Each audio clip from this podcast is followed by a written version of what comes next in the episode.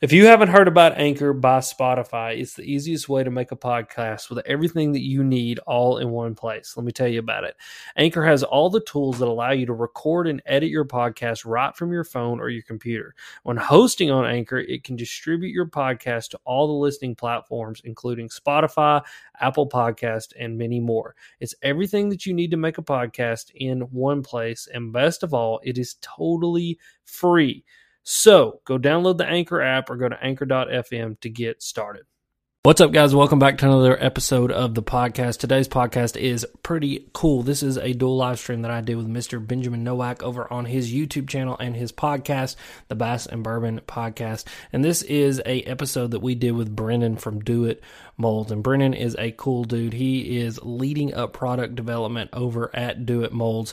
And we talked about everything. We talked about fishing, the future of Do It Molds, the future of bait making, the future of fishing in general. Just got into all kinds of awesome discussion about tips and techniques and making your own baits and just all that kind of stuff. And Do It is doing so many cool things. And, you know, I've got back into bait making, and bait making is really, really fun. And if it's something you guys haven't explored, I would definitely highly recommend going and exploring exploring it. I'll make sure and link Do It down below in the show notes so you guys can go check out some of their stuff. But listen to this podcast if you're thinking about getting into bait making because we break down some of the new stuff that Do It's got coming out, kind of the benefits of bait making. It's just a really awesome episode. And as always, guys, I want to thank you for taking time out to listen to this podcast. I really do appreciate it. I know that you guys are listening to these podcasts when you're at work, on the way to work, working out. I know you guys have busy lives just like I do. And so I do appreciate you guys taking time out out. And speaking of busy lives, for you guys that keep up with the YouTube channel, and get over there to check out some of the videos, which you should definitely do that if you're listening to this podcast. You will have seen that I'm taking a little bit of a break off of YouTube. That break is starting to wind down. We're starting to get down into the time when I'm actually going to start uploading again. So by the time you hear this podcast, we'll probably only be a couple weeks out from videos hitting the channel again. But taking just a little bit of time off. So that's the reason for the lack of Alex Rudd fishing live content and Alex Rudd fishing, you know, podcasts that I'm doing and not doing with other people on their channel. So all that normal stuff will be back very, very soon. A couple more weeks, we'll be right back in the swing of things. I've been reaching out to guests, setting some stuff up. I've got some really cool, cool stuff coming up. But I really do appreciate you guys. Enjoy this podcast. And now let me tell you about the sponsors of this here podcast. As always, this podcast is brought to you guys by the good people over at Monster Bass. For you guys that don't know what Monster Bass is, it's a subscription based company. And once a month, we're going to send a bag full of lures straight to your front door. Now, what's really cool about Monster Bass is that we're handpicking the baits for the region of the country that you live in as well as the time of year that you are fishing. So, what that means is you're going to get the tools for when and where you need them. Now, another thing that's really cool about Monster Bass is that we are trying to help you guys to broaden and deepen your tackle box. So, if you're a new angler, a angler that's learning, or even a seasoned angler, we are going to give you the chance to tell us all the information about yourself that you need to know, including the platform that you're fishing from, what skill level that you're at, the region of the country that you live in, and all those different factors are going to be loaded into a system that's going to help to pick the right box for you. Now, this year we're also doing something really, really cool. We're doing technique specific boxes. And now these technique specific boxes are going to be focused around a certain technique, but then there's also going to be baits put into that box that help to support that specific technique and help to make an all encompassing tackle box for the month that you're fishing in or the time of year that you're fishing in. March is when we're going to start this, and March is going to be really awesome because it is going to be a hand picked, curated box for where you're living in the country, and it's going to help you to go out and conquer that early spring bass fishing time that many of us find ourselves in that time of year. So if that sounds like something that's going to bring some value to your life, make sure go down in the show notes. I will have a link to the Monster Bass website. You can use the code BEARD, like what is on my face, B E A R D, and it'll get you 25% off your entire purchase. This podcast is brought to you guys by the good people over at X2 Power. If you guys have not heard of X2 Power, X2 is making some of the best batteries on the market for every thing that you can think of as far as power sports go from ATVs to side by sides to starting batteries for your truck and what is most important to me batteries for your boat. Now, what makes X2 better than all the other people out there on the market? Well, they have a longer life 28 times more vibration resistant than a standard battery, 30% longer life per charge, last about three times longer than a standard battery. They're built better. Recharges five times faster than a traditional battery, made with 99.99% pure lead. They're made right here in the good US of A. They're guaranteed to be spill proof in nearly any mounting position that you can put them in, and they also have a fantastic value four to five year free replacement warranty depending on the battery that you buy. It's two batteries in one, a cranking and a deep cycle battery combined, and they're available exclusively at over 700 Batteries Plus stores nationwide. So what that means is you can walk into Batteries Plus Ask them about X2, and there will be somebody there that can help you that is knowledgeable and that is kind of an expert on batteries that's going to help you to get the right battery for the situation that you need it in. So if you want to check out X2, there will be a link down in the show notes. You can go check out all the different batteries that they have on their website, or you can go to your local Batteries Plus and ask one of the representatives there about X2, and they can help you out. Wonder if all my bad decisions get accounted in the algorithms. No statistician could dissuade me from my bigger vision. I know my occupation's quite an unlikely place in this world to occupy and talk about upon a daily basis. Our information's predetermined by some biased business. We all in sermon to silicon that push out lovely neighbors. I'm done with paper chasing, think I'm on the bigger banquets. This that full circle, new wave, energy on a Tuesday. Turn a blue day to a bright hue, yellow with a smooth A in hair, extra fruit the brand. You can't move me. The music is man, it's a con job, but. What is going on, everyone? This is Benjamin Nowak, and welcome to another episode of Bass and Bourbon. I think this is episode number four, and tonight we are um, having actually mixed drink with some Old Forester 100. And Old Forester is a great drink, but I mixed it with some Vernors to make it a little bit more northern. And uh, yeah, that's what we're drinking tonight. But what is going on? We are joined with Brennan Chapman from Do It Molds and Mr.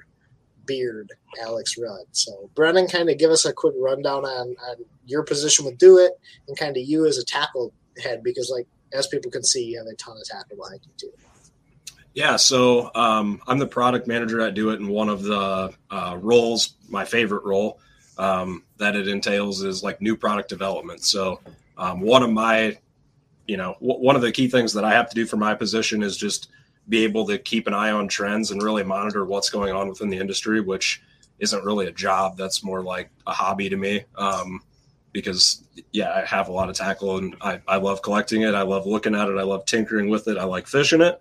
Um, so yeah, that's one of the things that I do is really keep an eye on uh, some trends within the industry and kind of know what to start development on and maybe work ahead on. Um, and, and then, um, I don't know, select seven to 10 new products, um, primarily molds that we need to jump on and, and start working on. And that's one of the cool things, like especially over the past handful of years, I would say probably like four or five years, you've seen do it go from just a company that makes fairly traditional molds like ball head stuff and like a walleye jig head to actually like custom specialized like bass tackle. And I don't know if you want to kind of talk through the process of that, but like you've seen do it really evolve as more of just of as more than just like a generic you know homemade lead stuff to like really specialized product.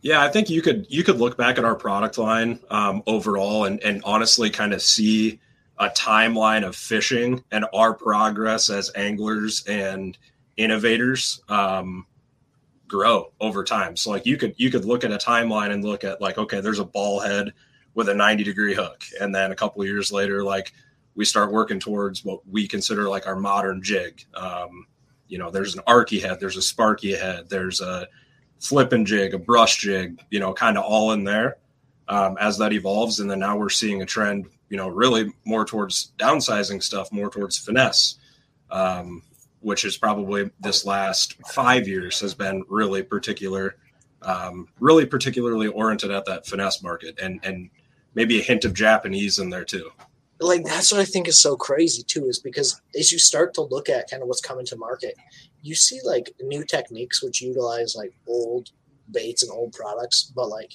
new ways to fish them or new ways to use them, and sort of a reversion back to the finesse market, right? Like you said, but that's one thing that Alex just got into too is like Ned rig fishing, which Ned rig fishing really isn't anything nuts, right? It's basically a worm nose jig mold with you know, a, a, small piece of soft plastic on the back that we just started kind of modifying to be a little bit more finesse. So, like, Do it came out with the the weedless mold, but like, where Mhm. is that market for you guys? You've had to blow up with that stuff, right? Yeah, absolutely. So the finesse market in general um, has been, I, I feel like we've done a, a really nice job in that market.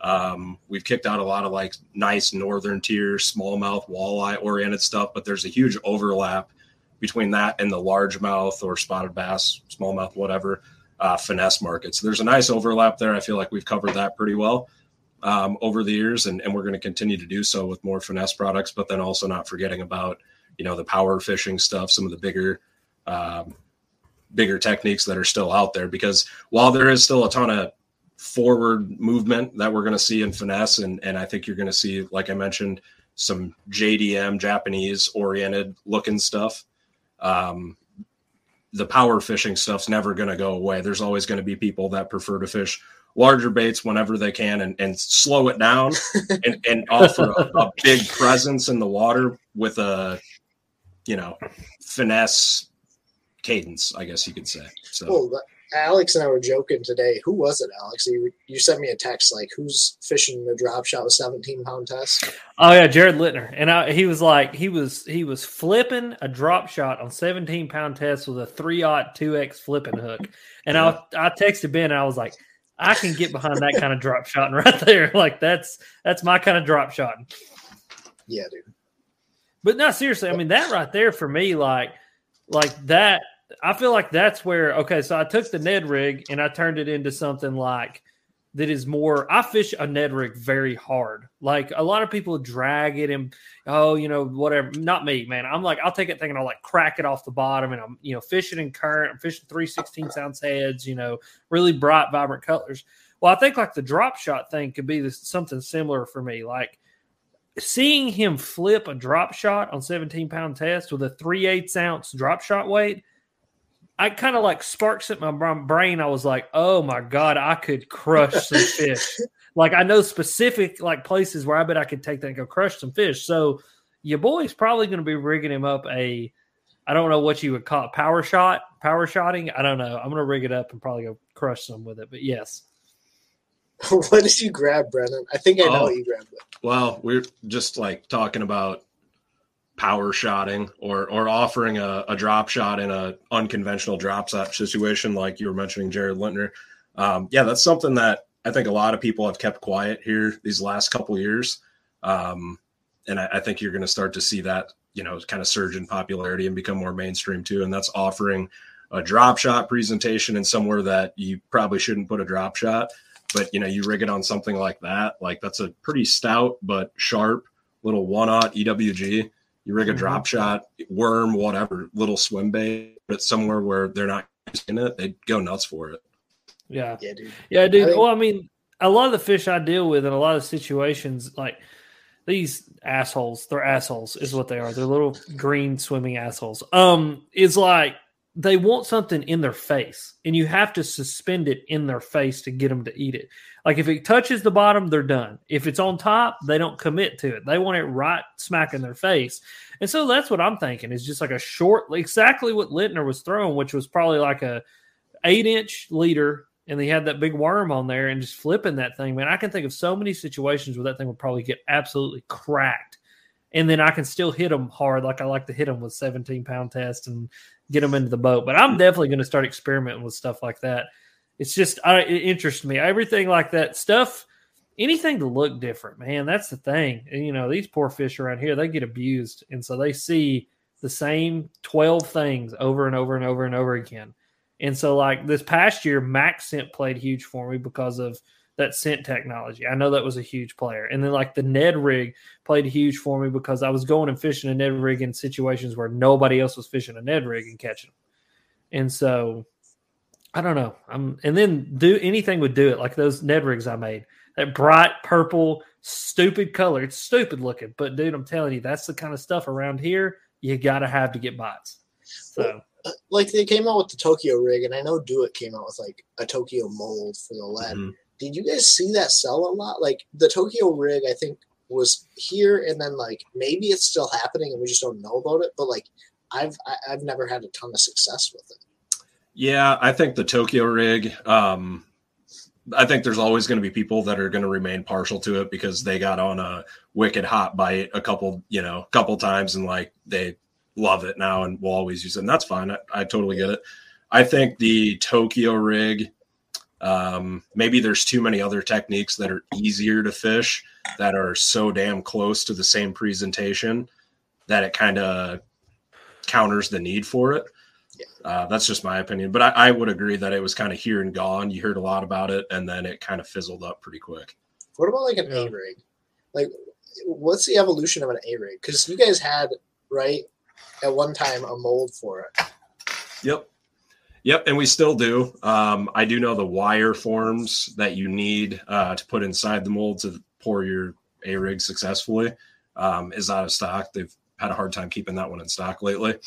Um, I could see a ton of innovation around a, an A rig. I think um, finding a way to hide the hardware and components over time is going to be big. Um, I think finding ways uh, to maybe move your swim baits a little differently on your A rig um, is going to be big. I think maybe you've already seen it a little bit. Maybe I shouldn't talk about it because people will get pissed, but uh, like a scrounger style head on an A rig, Oh, a bunch of little scroungers. That's sneaky.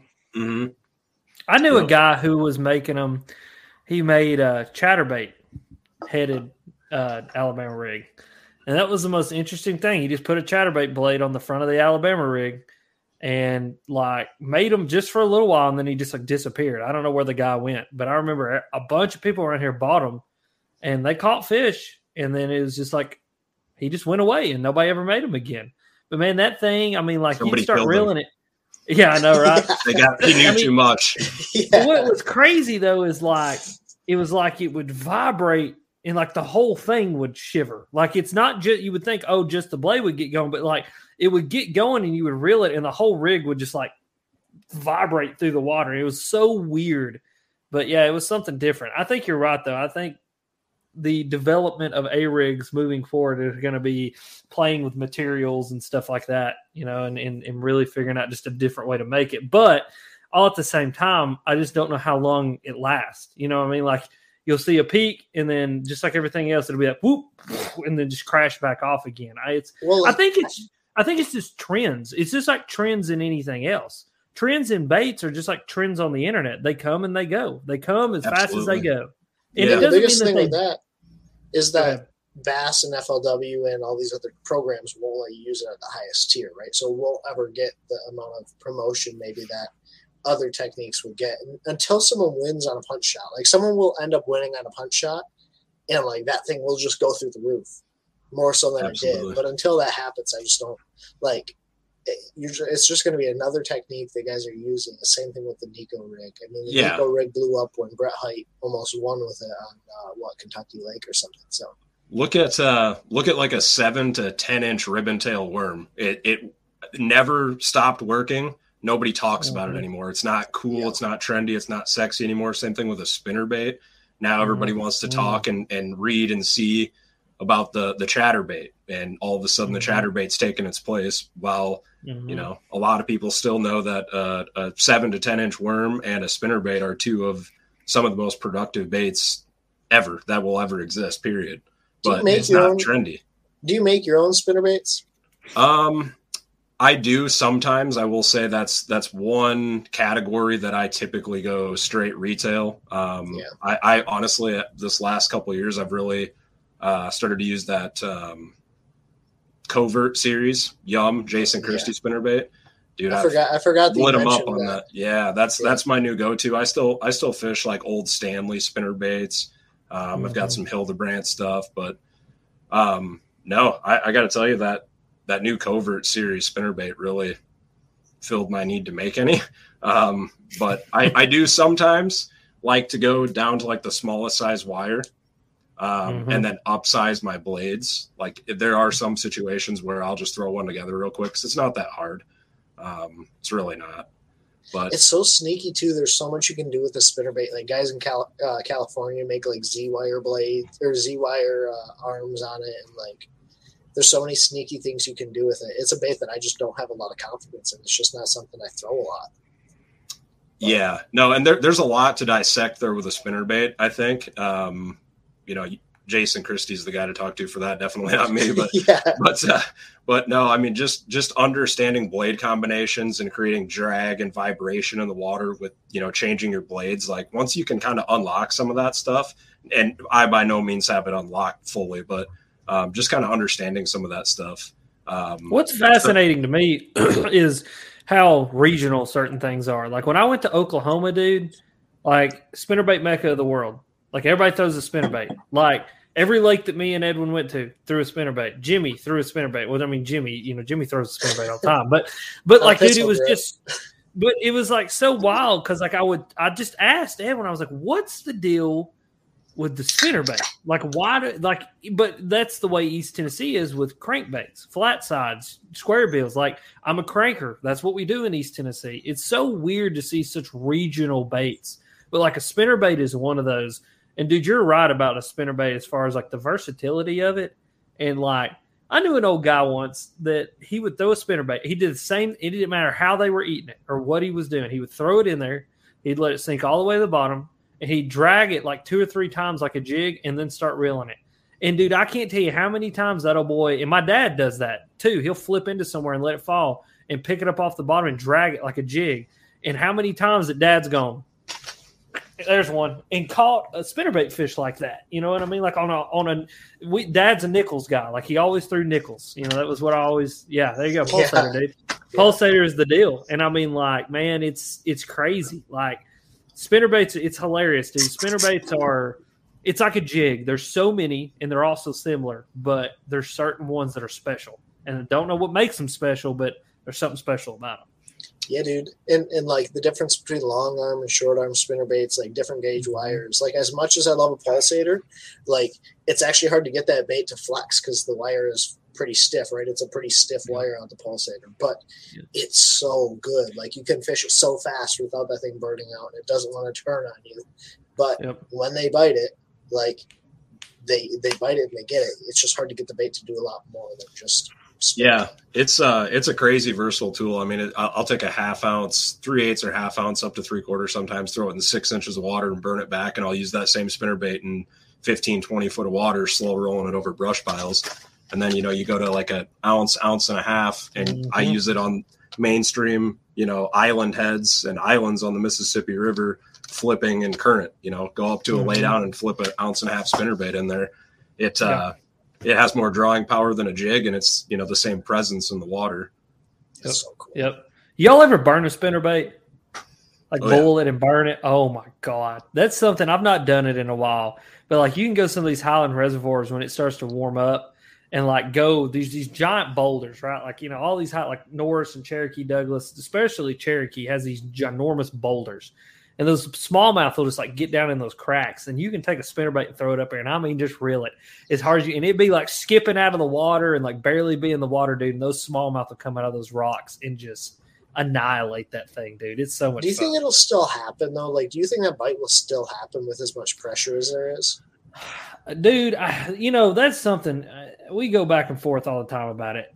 I think Cherokee is a special instance of pressure because Cherokee is not that big of a lake. I mean, it's big, but it fish is very small. And so I think bots like that, they come and go. You know what I mean? It's like if you can get out there on a Wednesday, when, you know, a Wednesday in the middle of the week, then yeah, probably you can get them to do it. But like to go out there on a Saturday when they're having a 150 boat, you know, team trail or like when the FLW comes or whatever they're calling themselves now, and like, because they've got, they got a MLF FLW event or whatever it's called. They've got like yeah. two college events. They've got a high school event. They've got an open. I mean, like, and that's just like it's 150 boats, 200 boats, 200, and that's just. I think the, the pressure gets to them because we've talked about it. Four years ago, five years ago, you go up there with a pulsator, a white pulsator, didn't matter what i mean just as long as it was a white anything really but like a white pulsar you catch 22 23 pounds of smallmouth like it's no problem. Now you go up there same time of year and put that pulsar in your hand you might get four bites all day long. And so i think it's just it's pressure. I mean it definitely is the pressure but i think they'll still do it. I think that it's just gonna have to be one of those things you go out there like i say on a wednesday like in the middle of the week when there's nobody there and the fish are acting right It's interesting too that we talked about crankbaits, right? Alex, you brought crankbaits up. Brennan Yeah. pulled out some crankbaits when he was up here with me that were like flat side deep divers, Cliff Pace, Yeah. like black labels. And Yeah. there's such yeah, that one. That one that one right there. But um Yeah. like there's makes so that many uh black label. Black label Like, oh, that's uh, what's his name's crankbaits, Yeah, ain't it? Uh, base. yeah, yeah, But like, Yep. there's so many nuances to crankbaits out there, and like, you're seeing this huge push to balsa or huge push to like new materials and crankbaits. And Shimano just came out with that whole line of Macbeth, which I don't technically like understand it, right? Like, they have a big crankbait, a little bit like every crankbait under the same name, but it's just interesting that everyone is pushing towards you know different materials and, and crankbaits. hmm yeah. That's some dude. Crankbait culture, crankbait culture, man. You want to talk about something around here? Like that's where all of that was bred from. Balsa, balsa crankbaits, and making your own balsa crankbaits came out of East Tennessee and in southeast, you know, America. And like, dude, it's Southeast America. That sounded really weird. Southeast United States. um, Southeast America would be like somewhere below Brazil. That's not what I'm talking about. Um, but no, like, yeah, no, crankbait cultures. And the thing is, it's like, not only is it materials, but it's paint jobs too. I think that's one thing. Like a lot of people, dude. There's been so many custom colors and ideas for paint jobs that have come out of this region of the country that are now on Tackle Warehouse and Bass Pro Shop shelves. And but nobody realizes like that's where that color came from. You know what I mean? Like a like a root beer, like a splatterback root beer. Dude, I can remember that being popular like with dudes around here and guys making custom baits long before anybody made one and sold one. You know what I mean? But Yeah. yeah, I think materials are going to be interesting to see. I think uh, I've seen dudes making crankbaits out of like foam, like hard foam and, and different kinds of foams and different kinds of plastics and resins. I've seen one do 3D printing them. Like, I don't know. It's going to be very interesting to see where crankbaits go as far as like customization. But what's crazy is how far we've gone in one direction just to come back to the OG Slim and the Fritz side and all of these balsa baits making a resurgence. And it's kind of like what we were talking about a few minutes ago, Brandon. Is like you've seen everybody go to the, the chatterbait. I can promise you the spinnerbait's going to make a resurgence, and it is, Yeah. Uh, especially around here. You're, you know, everybody goes away from just a good old fashioned ribbon tail worm to every other creature bait under the sun. Well, you're going to see that resurgence coming back to just throwing a worm. Like I love to just flip a power bait worm, like a Yeah. 10 inch power bait worm, flip it instead of flipping a creature bait. You want to get your arm broke? It's something you do because it, again, I don't think a whole generation of fish or two generations of fish have seen it.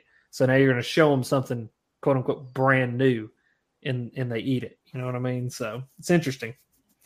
I think custom painting too is so big. Like you've seen so many custom colors come out, and I want to talk about custom painters out there. But before we get into that, is like look at Bill Lewis, right? You you have a color called Rayburn Red that was basically derived from a custom painter because they originally had this red shad color, right?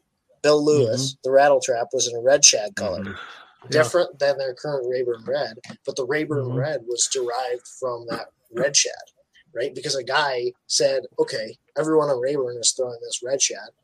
Mm-hmm. Paint me the gold stripes on the side of it," and started smashing them. But like you look at the influence that custom painters have had throughout basically the entire time of bass fishing, and it's just been really interesting. And, and like I know Do It just came out with a new bait blast. Um, kind of talk through that process, right? Because that's something brand new for you guys, like a category that you guys had not been in. Um, so talk through that because that's a huge, huge market right now. Yeah, it is, um, and it's growing, and we recognize that, so we jumped on it. Um, it it was developed by um, really through Component Systems, one of our sister companies. Um, I I've led the development process through all the paint, so I mean, it was literally a matter of me getting on Instagram, um, connecting with some like renowned painters all across America, finding guys that were willing to test out some paints and and you know weigh in and and offer their feedback on what they liked, what they didn't like, what we needed to change. Um, it was about a year long process, and we developed about 30 colors, I want to tell you. And we've actually got six more in development right now that you'll see at ICAST uh, this summer. So, That's sweet.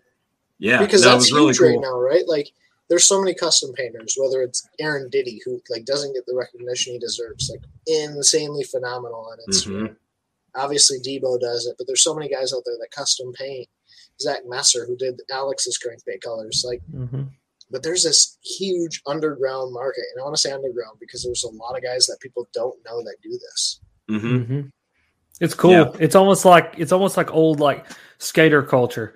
Like I, you Yeah. know, like like you know, like these dudes making custom boards and doing stuff, you know, customizing skateboards and like that whole culture, just like the underground, like motocross. I always akin bass fishing, especially YouTube bass fishing, to like freestyle motocross. Like I feel like there's so many similarities there. It's just a bunch of dudes who are out there filming themselves doing what they love. And like for years and years and years, everybody thought it was just like a big joke until everybody started to take notice of these dudes doing crazy tricks out in the desert. And then like the X Games comes along is like, listen, I think we should do freestyle motocross in the X Games. And then all the sponsors started throwing, you know, it's, it's the same thing that's happening to us now, which is crazy. But like, dude, that underground, the underground of painters is crazy because you can get so sneaky so quick. And like all of my crankbaits, all they are, honestly, every single color except for two, well, really one, but I will say two, are old custom colors that my dad used to get painted on crankbaits. And nobody makes them, nobody paints them. And so I thought, well, let's bring them back. Like we'll bring back creamsicle. Like creamsicle is an old color. Dad's got four or five of them left. And they, you know, they would be put on mimic flat sides is what he put them on. Mimics and then uh, little peaties. They were a few in a little PD too. And it's just that methylate base with that like crappie white pattern and purple back. And like that's why I brought it back. It's because it works. It catches them. It's just nobody makes that. You know, nobody even makes anything close to that. Yeah, It's it's, so really cool cool to to- see. Go ahead, Ben. Sorry, like you almost have to know who they are. Like you Mhm. don't just you're not just like randomly send your bait out. Like you have to kind of know the person and like be able to trust their work and find them to know who to send it to. It's really is underground. Mm-hmm. Yeah, and I think you're seeing that underground culture all the way across custom bait making has really started to surface. Um, you know, we talked about the OG Slim. Like five years ago, it wouldn't have been cool for Rapala to brand that as Ott's Garage. You know what I mean? Like, yeah. Yeah. in my opinion. Um, Yeah. But that, that's cool now. You know, it's cool Yeah. to, to have a, a connection back to like the the roots, really the grassroots of where all tackle comes from, which is seriously people's garages and basements. Like if you think Yeah. about that, um, every bait ever started at somebody's house, like in their basement or garage. You know, and, and a lot of them, truthfully, like to this day, um, you know, tackle companies um, those owners, the, the people that started that that first line of product from their company, started with a do it mold, or, or you know at least had the custom tackle mentality, but more than likely had a do it mold. Mm-hmm. Yeah, because we've had this conversation, you and I, but there's not really anyone else out there doing the lead stuff, right? Like you guys are the the guys for lead product. Yeah, yeah, we d- we have minimal. Honestly, we have minimal competition um, across the entire assortment. But yeah, lead How lead big for has that sure. got? How big has the entire tackle making market gotten for you guys over the past two years? Say that one more time. You cut out. I'm sorry. How big has that whole like tackle making market gotten for you guys over the past two years? Um, it's exploded. Um, demand is definitely at new heights that that we cannot meet right now. So we're working um, diligently and and smart to to meet demand here, um, and, and that's going to start happening soon. Um, and then from there, it's going to be you know pedal to the metal, foot on the gas, just growing growing the custom tackle market. Well, like soft baits too, you guys kind of explored it and took into like a totally new level for you guys, right? Because before you guys had a hand, I mean, probably more than a handful, right? Probably like 30 soft bait molds. You guys have expanded so much into like very, very, very like really cool specific bass bait molds. hmm Yeah, absolutely. Um, we, we try to really cover our bases with every category and try to come up with something, you know, either similar or very close to what's already out there, um, and then some originality to it too as well.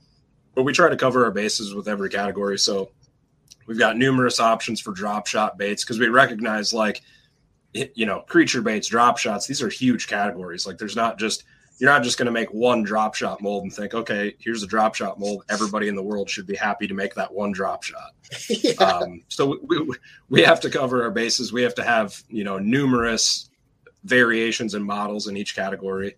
Um, and it takes time to build that portfolio. Um, we're, we're cranking out about 10 new products a year right now, um, which is, I don't That's know, a quite a lot, I think. Yeah. I mean, when, when you're making molds, um, that's a lot. It's it's a lot of work. It's a it's a year long process. Um, we try to stay like year, year and a half, sometimes two years ahead on, on our new product cycle. Um, so yeah, it's just about identifying current trends, getting ahead of stuff, and then of course circling back, seeing what you're missing, keeping your you know eyes forward, seeing what your competition's doing, what seems to be growing, and, and jumping on it, and staying ahead when you can. So, like when y'all are developing a mold, and you don't have to get into any of the nitty gritties because I don't want it to like you know divulge any secrets or anything. But like, what's it look like? I mean, I mean you, you, can just, though. If you want to divulge secrets, you can. Yeah, you can, if you want to divulge secrets, that's fine. I just don't want you to get fired. Okay. Um, but like, uh, like when you when you're developing a mold, is it like okay, I have this idea, we put it on paper, we put it in CAD, we make a, uh, you know, a, a hell up my brain. I just had a total brain fart. A prototype and then the you know, and then it just goes from there and there and there. And you just refine, refine, refine, or what's that look like?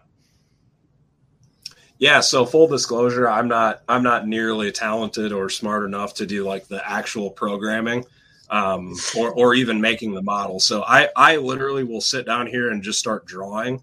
Um, mm-hmm. The process usually starts right after ICAST. So like I've already got you know in in a file somewhere like three or four products identified that I needed to do, you know, last year or this year. Mm-hmm. But then I go to ICAST and I try to save half of my other, you know, potential models for um, ideas or, or, you know, maybe borrowing or using some elements from other baits at ICAST that I can implement on what I've already got. So, mm-hmm. um, from there, it's it's just sketching, lots and lots of drawing. I mean, when I hand over my drawings um, to the to the guy that does the actual layout of the model.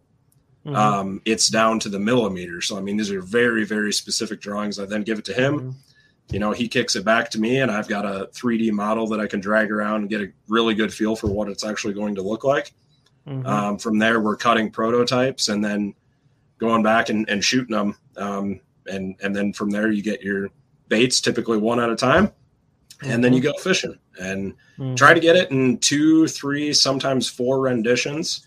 Mm-hmm. Um, of course, the fewer the better, but sometimes stuff takes time, and I don't ever let the you know goal of two renditions getting in the way of you know not offering a, a, a perfect bait. Mm-hmm, mm-hmm. Yeah. It's just interesting to me, uh, and the reason it's so interesting to me is because my dad, his uh, his profession is he's he is a uh, custom what is it, custom tool engineer for Seco Tools. So they make CNC cutting tools. He okay. does all the custom like custom stuff, like you know for specific things.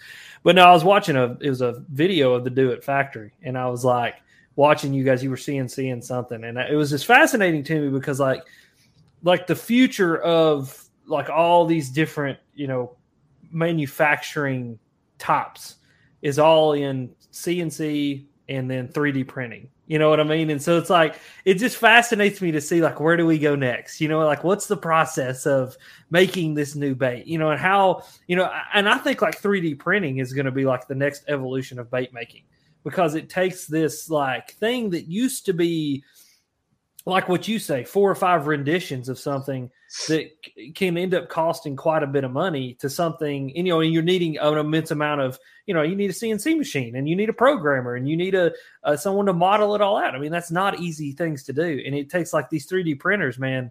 There's guys and kids that can build damn near anything they want to in their garage with it, you know, and like that's like the soul of do it is like to build anything in your garage that you want and I think it's yeah. going to be so cool to see going into the future, like as 3D printers and things get more and more advanced and stuff like that. You know, that, I mean, I don't know what it looks like, but hell, you know, 20 years from now, Do It could be selling 3D 3D print like designs online. You know what I mean? Like, I don't know. Like, it's just crazy to think about, but it's gonna be scary. cool to see.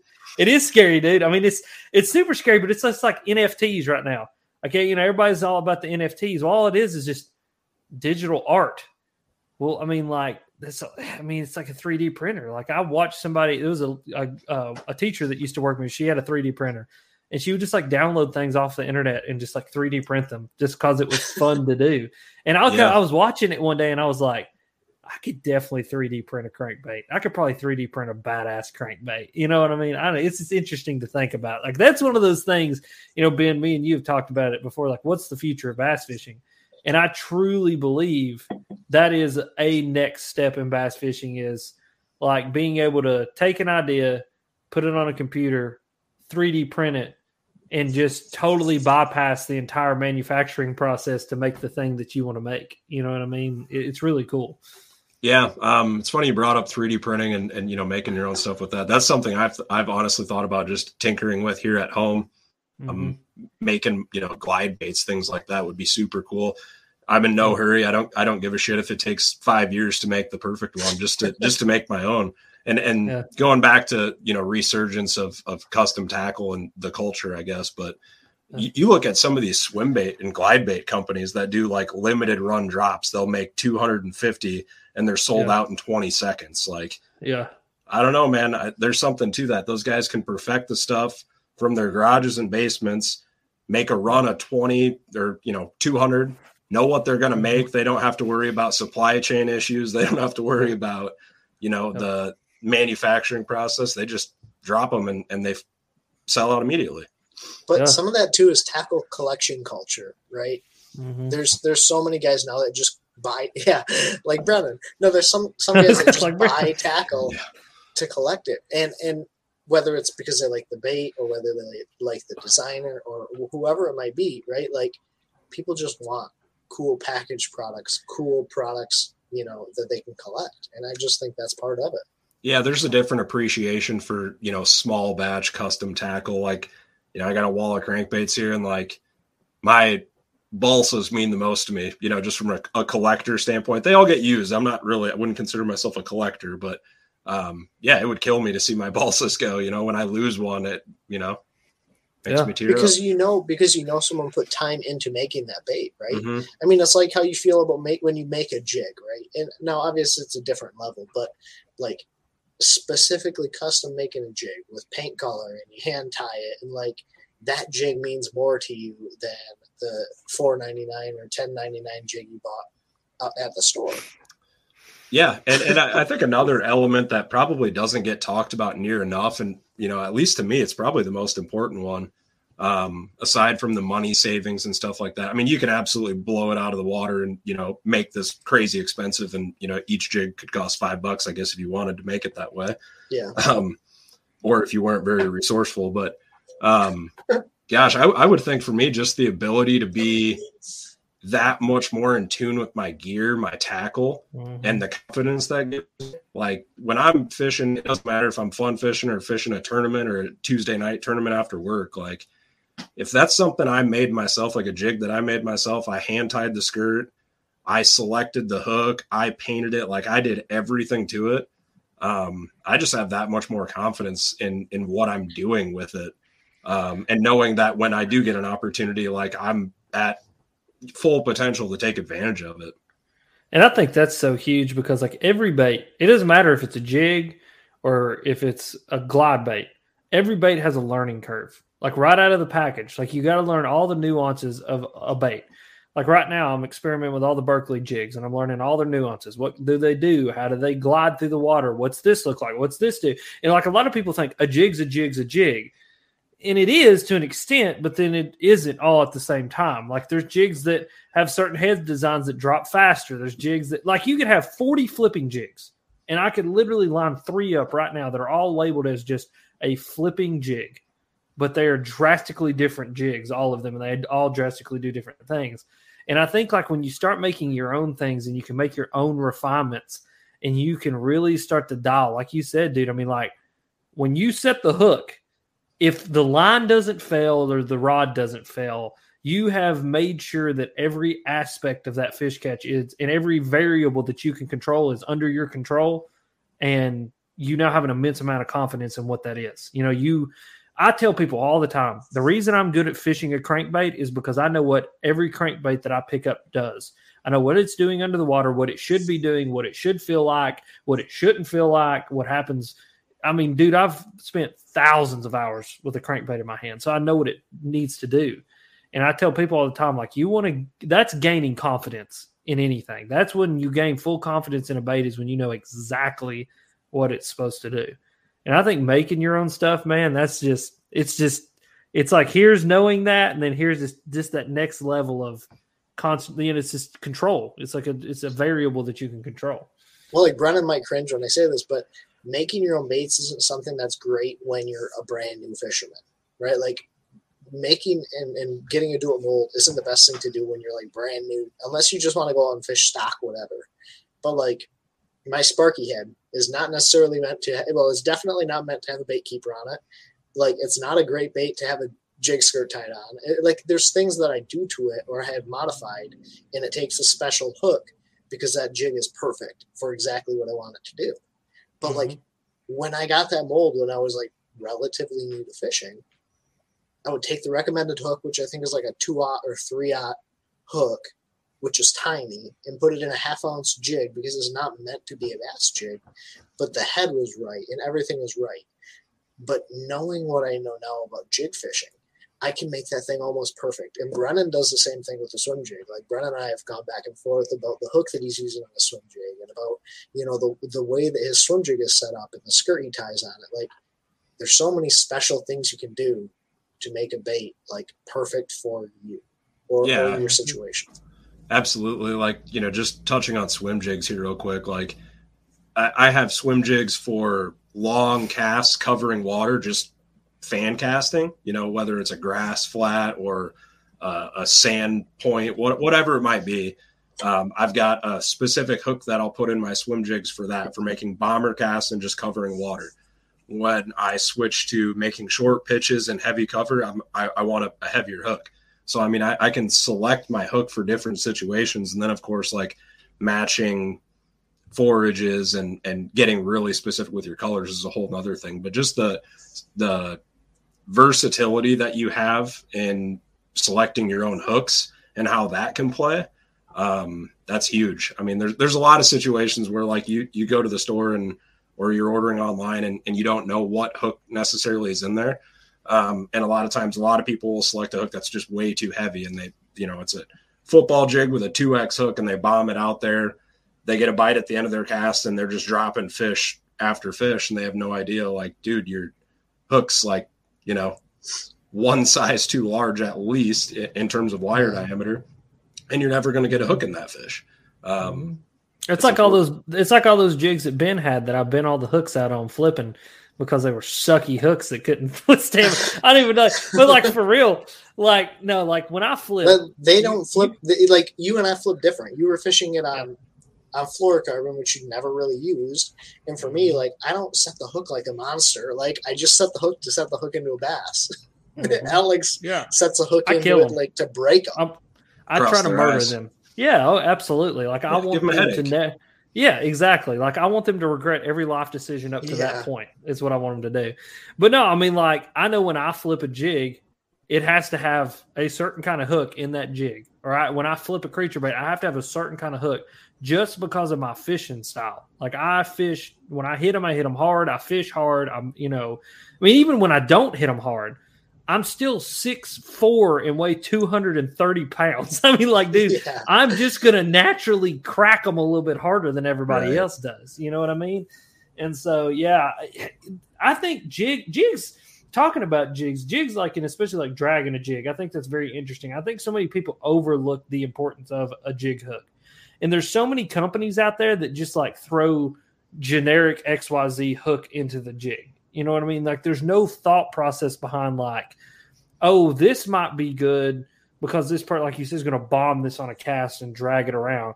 And like I remember, and this was me just being a guy who doesn't throw a Carolina rig.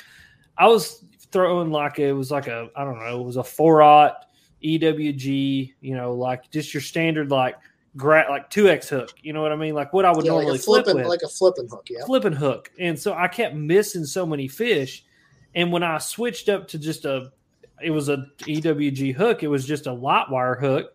I started putting fish into the boat. And it's like that learning process of, oh, this makes sense because this is more like a hypodermic needle.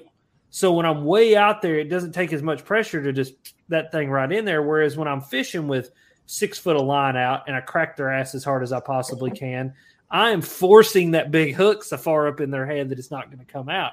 I think so many people, and that's like that swim jig you made me, Ben. Yeah. Dude, that thing is deadly. And it's because of that little hook, man. Like you can be reeling that thing along and one come up behind it and overtake it. And it doesn't take a whole lot of force to just pop that hook right in there, which I think is so, so huge. Yeah, man, it's just so interesting how in depth you can get to like understand every little component. And I think yeah. that's going to be the biggest learning curve. Like when I get a bunch of Berkley jigs and I'm going to start to learn them, it's going to be like mm-hmm. learning them because mm-hmm. I know there's got to be a difference between their flipping jig hook and mm-hmm. their casting jig hook and their mm-hmm. skipping hook. Like mm-hmm. there are differences, and you can't just, unfortunately, you can't just grab a random jig and trust that it's going to do exactly what you need because there's yeah, going to be a jig that I like versus you know you or, or, someone else. Yeah. So for example, like this is a jig that I tie. Um, this is like a example of a short pitching yeah. uh, swim jig. You know, yeah. close combat jig that I'm going to throw in heavy cover. It's yeah. got a super super strong owner hook in there. It could pull a truck out of a ditch probably. and then this is another one that I tie for you know covering grass flats, yes. things like that. Yeah. Really long cast with you know 12 to 17 pound fluoro, where this a lot of times is going to be thrown on 30 pound braid. Totally different hook, and to a yeah. lot of people, um, you know, a, a, lot of people I think can make the the distinction and know you know which is which, but um, making your own tackle, you just have that much deeper understanding for what what's at play and how yeah. to adjust. Um, and then, you know, obviously having the ability to control that is, is huge. Yeah. Yeah. I like the head on your little, your short, shorter pitching like swim jig. That's a, that I like that wider kind of the bottom on there. Yeah. That dude, that's huge. And uh, the one, there's a, like, I love that because I know for me, I like to fish a lighter swim jig and I like it to glide. Like I'll fish it almost like foot, throw it up on the bank, you know, in inches of water and just drag it off like you would drag your standard like flipping jig because it comes up and it like levels and glides and levels and glides and then I can start reeling it and I get a lot a lot of bites that way. And so it's that's interesting. That's a really cool jig. Yeah, here's oh like Brennan, a, he's he's gonna look. He's pulling everything out here on us. Yeah. That's what I'm talking about. That's a quarter ounce head. That's a 4.8 inch swim bait, but that's a quarter ounce head. It's that yeah. same light wire O'Shaughnessy hook I was telling you about.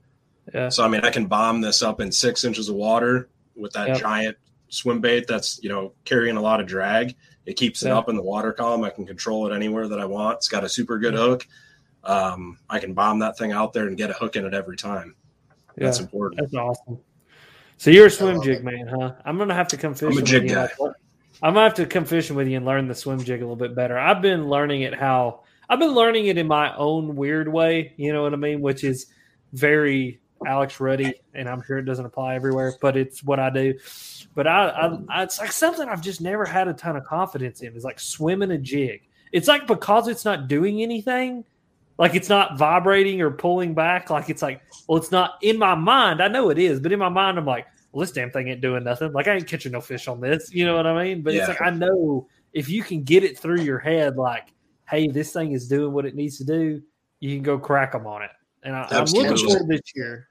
I'm looking forward to this year. There's a few lakes around here that apparently the swim jig bot in the spring is silly. And so I'm very looking forward to like going there and just locking it in my hand for a day and going, okay, let me go see what happens. You know what I mean? Yeah. So my, my home water, we were talking about it before I jumped on here. Um, home water for me was the Mississippi River. So that's kind of where I, I learned the swim jig. You kind of have to at the Mississippi River. It's, it's, I believe where the swim jig actually originated from, like no joke, hmm. is the Mississippi River. Um, mm-hmm. the upper Mississippi pools here by me. Uh, such a powerful tool. Um, you can cover so much water. It's such an effective way to fish around cover. Um, but like mm-hmm. you said, there's a learning curve there, and you just have to like build. Like anything, you got to build confidence before you're good at it. But the swim jig, like you're throwing something out there and just floating it to the boat, and like if you're not getting bites, can make Yeah. you feel pretty stupid quick and, and make you want to set it down. So I totally Yeah. get it. Yeah. It's uh, Well, that was me. It's why I almost had to turn it into a flipping bait for myself. It was like I would flip it in there and then I would like treat it like a flipping jig until that last two thirds of the cast, and then I would reel it and do like so many times, flip it in there, you know, pulse, pulse, and then start to reel it. And as soon as I started to reel it, they crack it. And it's like that's how I taught myself to fish a swim jig, which I know is totally probably counterintuitive to how it should be fished, but it was like that's what gave me enough confidence in it to like actually lock it in my hand and, and go do it. But it is pretty fascinating. Like there's a few lakes around here, very pressured lakes, you know, not super giant fish in them, but you can go catch some fish. It's like I've gone and skipped a swim jig around docks, and is there something about just that passive do nothing? It's just like you said, floating. It's literally just floating and hanging in their face, and they will come freaking unglued on it because everybody else is throwing a chatterbait or flipping or doing something that's just much more intrusive than you know three eighths, three sixteenths ounce swim jig is. Yeah, and it's like a jerk bait in the sense that you got to know where those fish are positioned in the column. I mean, if you're throwing it underneath of them and, and the bait's coming up underneath of them, it's not going to do the same thing as if it were, you know, just above their head. But Yeah, um, yeah, it's it's a dual, maybe triple purpose bait, and not to give away, you know, a new product. You'll have to wait till ICAST, but um, we are doing something right now that's going to probably cater kind of what you were talking about, and that's, you know, treating it as a flipping bait. So Mhm. maybe it you flip it out there and it comes through cover really well. Um, Mhm. When it hits bottom, it does kind of position up a little bit like an Arkie Mhm. or a sparky, but then it comes through cover, so you can wind it back in just as good and fish it yeah. back to the boat through cover. So kind of a dual Yeah. purpose swim jig. So keep an eye out for that. I will. I'll, I'll, I'm very interested. You got you've piqued my interest. I'll have to come Okay, visit good. your booth at ICAST. Yeah, come on in. Come on in. Are you going to the classic?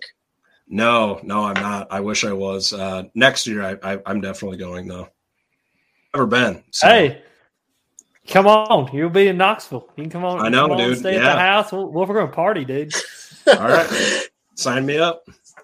So what's next? time. Like what what techniques are next for you guys, especially this year? Like are there certain techniques you have in mind that you want to try or learn or you think might make a resurgence? Like what's coming up for for everyone, both of you? Uh, just in terms of like personal stuff that I want to work on as an angler. Yeah, that and then we'll kind of dive into bait wise, right? Like where we see the market or industry going. Yeah, I always try to select like just me personally. I always try to pick like two or three things that maybe aren't new to me, but two to three things that I know I could I could work on, um, and and you know dive deeper into and dissect and get better at. Um, one of them we talked about earlier, and that's a spinner bait.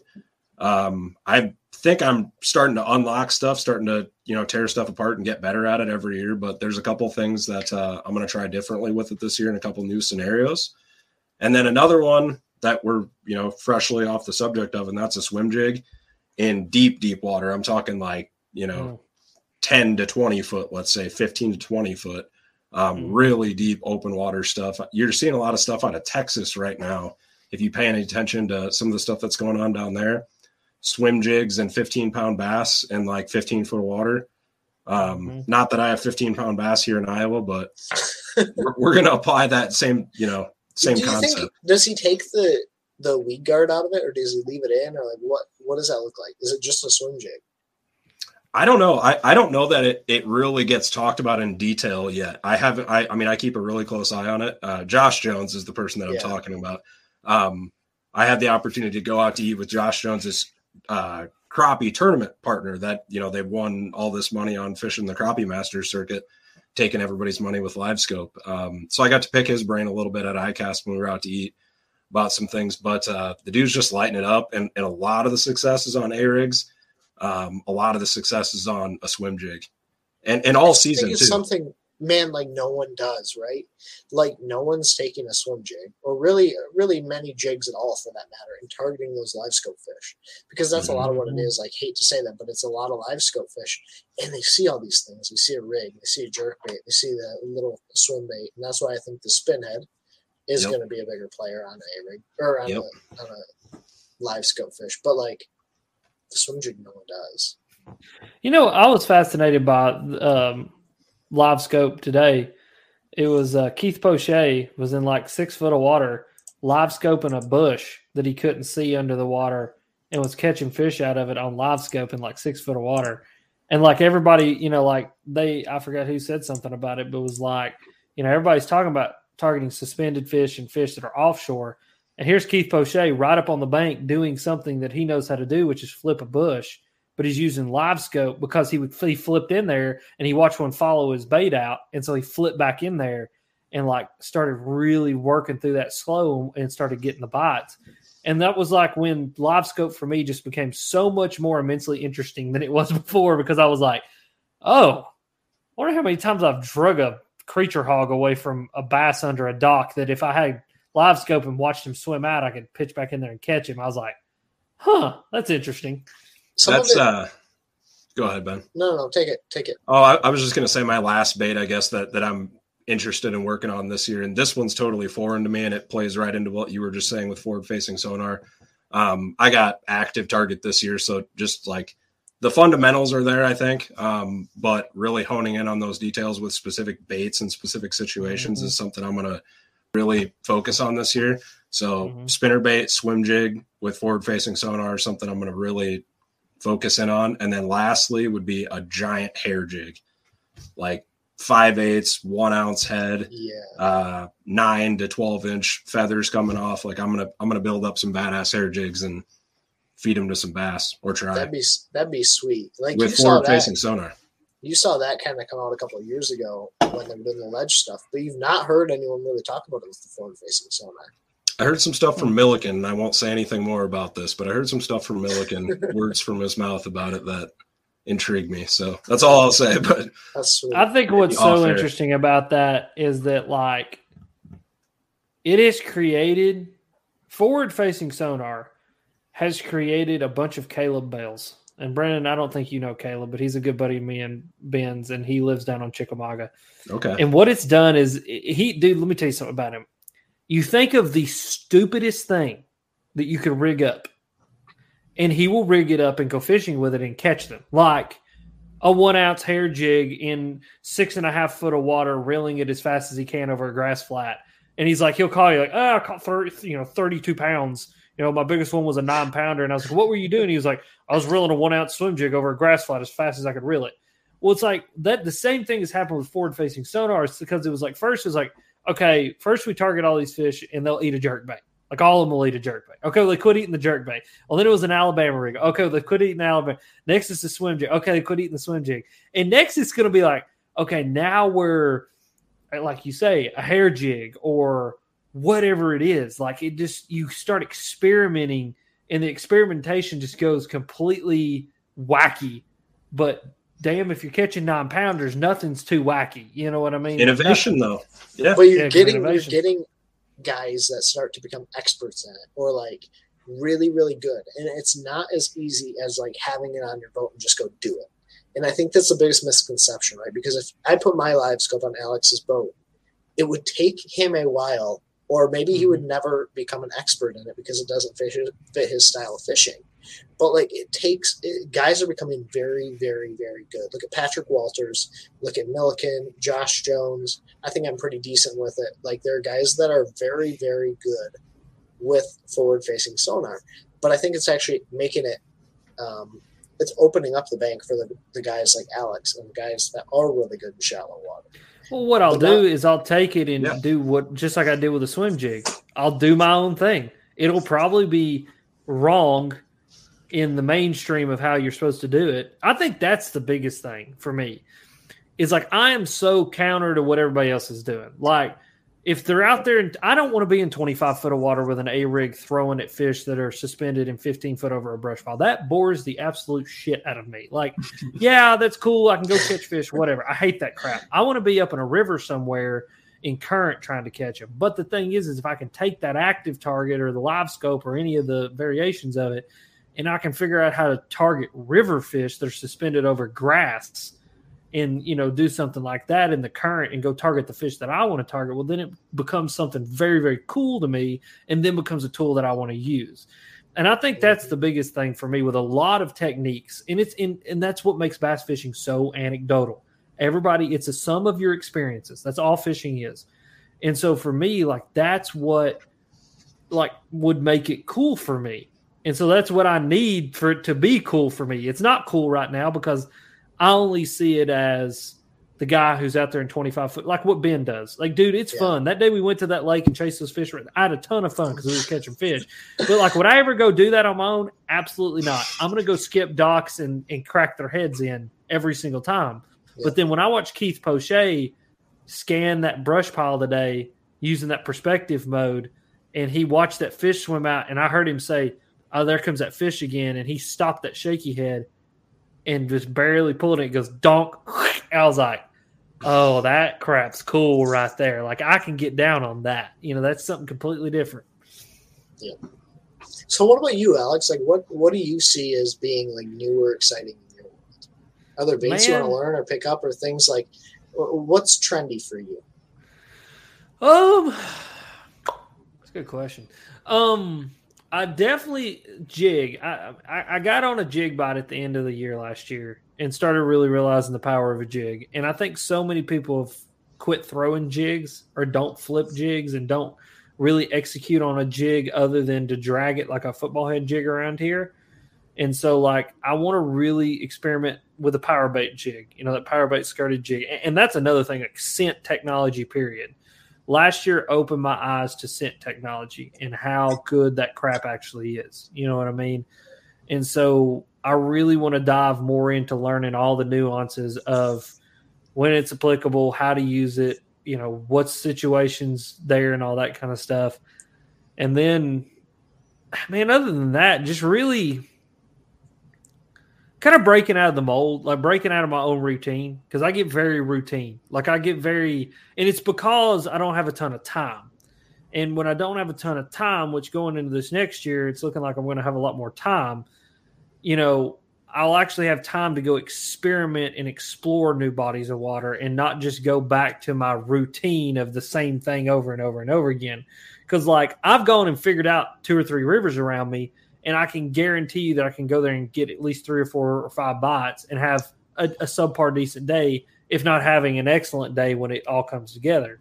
But what I want to do is I want to press myself and I want to drive to like I found like four or five lakes. I've got them all marked on my on my map. You know, like two hours away, same distance away as Chickamauga is from me, but they're tiny little mountain lakes in another state. I want to drive there. I want to put my boat in, and I want to go just figure that out. So that's really what I want to do. I want to take what I already know, but I want to go to other places and figure the fish out there more than anything. But other than baits, man, I don't. I mean, I get so I'm so daggone utilitarian, man. You know me. Like, there's like five or six things I like to throw, and that's what I throw. And I experiment more with baits within the categories that I like than experimenting with different categories of baits. But the drop shot thing, the power shot, flipping a drop shot on 17 pound test, I'm going to do that. That that interests me. I think I can crack their ass on that. So I want to go try that. Heck yeah. I think this new like bait fish shaped lure thing is is going to be a big deal this year and, and like in the next coming years because obviously you have the Berkley Gilly, you have the what was it, the Javelin Gill Master. I don't yep. know, like yep. these these bait fish, the depths. Um, Bull slider bull slide. Bull slide. Yeah. You have the bait fish shaped lures that, you know, work on a free rig or even have independent natural swimming motions. But like I'm kind of curious to see what happens in the next couple of years. Like what shapes are going to be coming next or, or, or kind of what is the progression of bait shapes? Exactly. That that um yes. Those baits. Like those. is that the progression of shapes, do you think? Or, or where are What's in Japan that's coming over? What do you see? Um, and is this a question for me? Kind of in general. Like, okay. Like, I think in general, Japan is always three, four, five years ahead of us. Um, maybe not ahead of us, like they're they're smarter than us, whatever. I think they're naturally in their environment, they have to find ways to get bites, like find ways faster than us because they have more pressure over there in a lot of cases. Yeah. Um, I think it takes three, four, or five years a lot of times for those ideas to kind of hit ground here, a company or two to to put a bait out there and to see a, a surge in sales, and then other companies you know pile on. I just think mm-hmm. that cycle takes like about four or five years. Mm-hmm. Um, I think one of them is like you mentioned these bait fish profile, just everything, you know, creature baits, um, you know, even the Geecrack bellows gill, which there's people that are pissed that I just said that. um, but that's But- but- that's a really really good bait. Like has supernatural Yeah. movement because oh my god, yeah, you, you Yeah. can swim it. Um, you can treat it like a jig. You can stroke it off the bottom. You can drag it. Um, it's incredible. Um, I've had a lot of success on it here just in Iowa.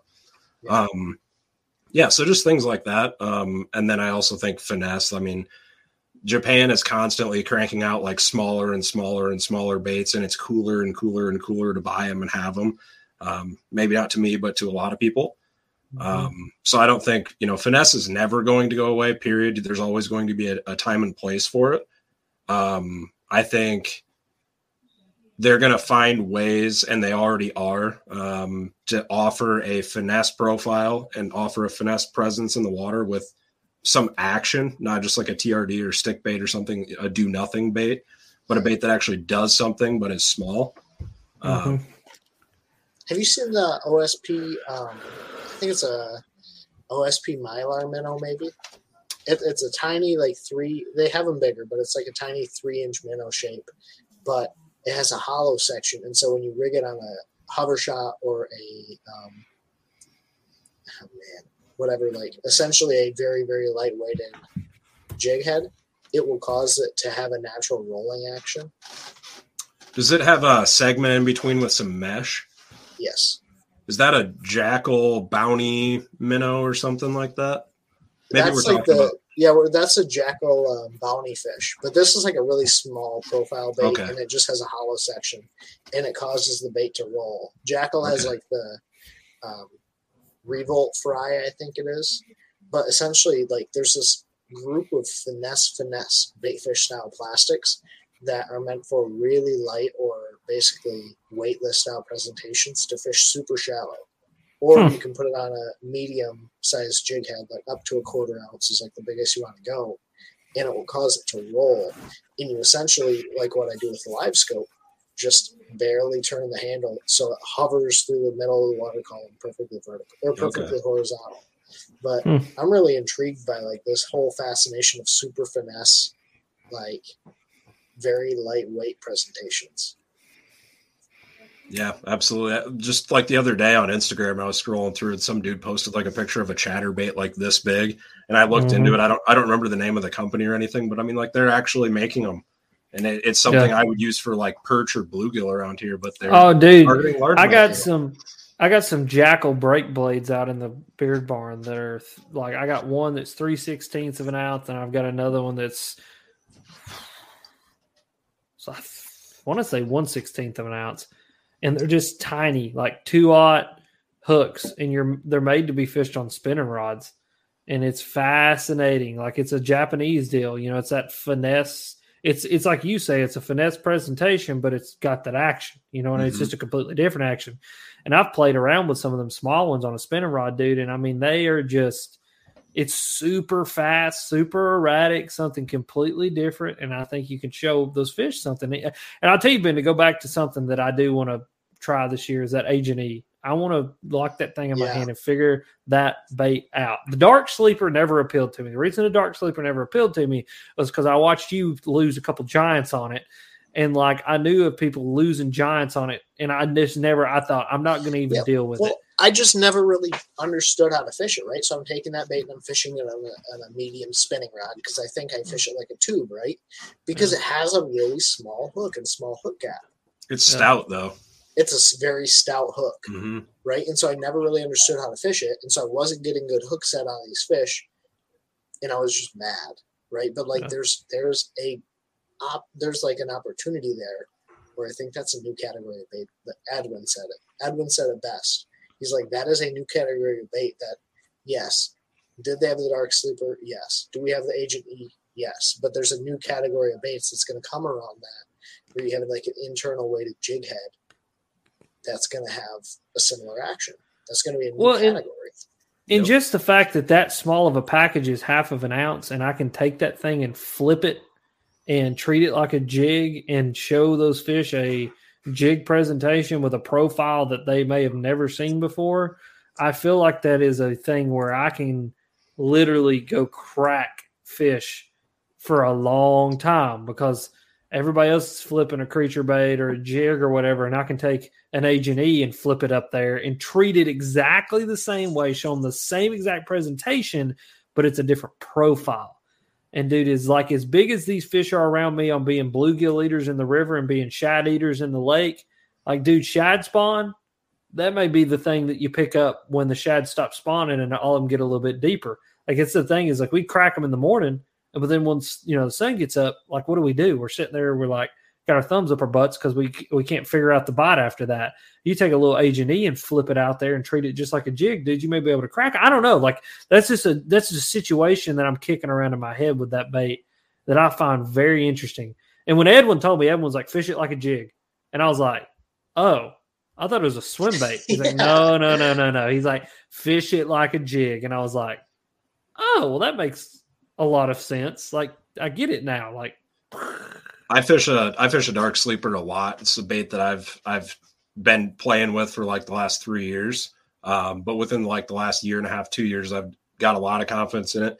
Fishing it, like you said, in jig scenarios. So like, you know, for example, like some of these lakes around here that I fish like Tuesday night little tournaments in after work, like might have 40 boats on a on a tiny lake. So we just play musical chairs on brush piles, on man-made brush piles around the lake. So I, I go behind everybody with a dark sleeper, three eighths to half ounce, and crawl it through wood piles that uh, you know a jig, a, a seven inch power bait worm, uh, a Texas rig sweet beaver have already been drugged through, and then yeah. here comes me with the dark sleeper and pop pop. You know, I'm I'm catching them behind people. It's a great bait, and it, it is a new technique. I really think yeah. so. Yeah, it's fascinating too. I, I just love the I love the size to weight ratio because I think way too many. I, I have fell victim to this. It's throwing too big of a bait. My fish specifically love small profile baits. They are. I don't know if it's just because they're so pressured, or or if it's just that's the opportunity that they find the best, or what it is. But like, I used to be the dude to like used to, and it, and it was because it worked. We would throw a full size brush hog, like, and that was like what you flipped because that's what they ate well, as years and pressure has gone by, now like we're going in there with, you know, like tiny little baits, like you know, even like the creature hog. Like I'll cut down a creature hog sometimes just to give it a little bit shorter profile. You know, fishing a a three aught straight shank hook instead of a four aught, just something so I can fish smaller. And that that Agent E and the dark sleeper, I guess too, because I, I never really played with it as much. Like you're talking about a two and a half inch bait that's half of an ounce. Like it's little, like it's that long, and like which on on here that you can't tell how long that is. It's longer than my peanut. But uh anyway, um no, but uh like just that small size dude like that in that in that half ounce packet. I don't know. That man, I just see that freaking thing. Like I'm gonna, I'm probably gonna crack some heads with it. And it's also got a big old hook in it, which that means I can just slam their ass and I don't have to worry about something falling apart on me. But yeah, dude, I'm excited, man. I'm super excited. I think you will see a, a, category kind of evolve around those two baits in specific. Mm-hmm. I think mm-hmm. you're going to start to see more of those for sure. Mm-hmm. What rod and reel are you fishing that on? That's something I'm trying to kind of figure out right now. Um, I'll fish it on a medium heavy uh, casting rod sometimes, just like yeah. I would a jig. I have a I have a medium heavy uh, spinning spinning rod that I use for like heavier tubes and stuff too. I'll yeah. drag it with that. Um, but because it is a stouter hook, and a lot of times I am making, you know, maybe not super long, but like a moderate cast in some cases, um, I, I will fish it all the way up to like 17 pound fluoro. Gotcha. Um, it's definitely a stout enough hook that you, you don't want to be fishing too light a line, especially yeah. that was my thing. I'm fishing it on like a, a spinning rod, like a seven foot, maybe medium, medium light spinning rod. I just, like, yeah, tough to get so, a hook in. I got so mad, yeah, because I didn't know there was nothing out there that told me how to fish that thing, right? Like you have to really lock it in your hand and learn it. So, yeah. Yeah, it's a stout. It's a stout little hook. It's a great hook, but you definitely got to have the right line ready to go for it.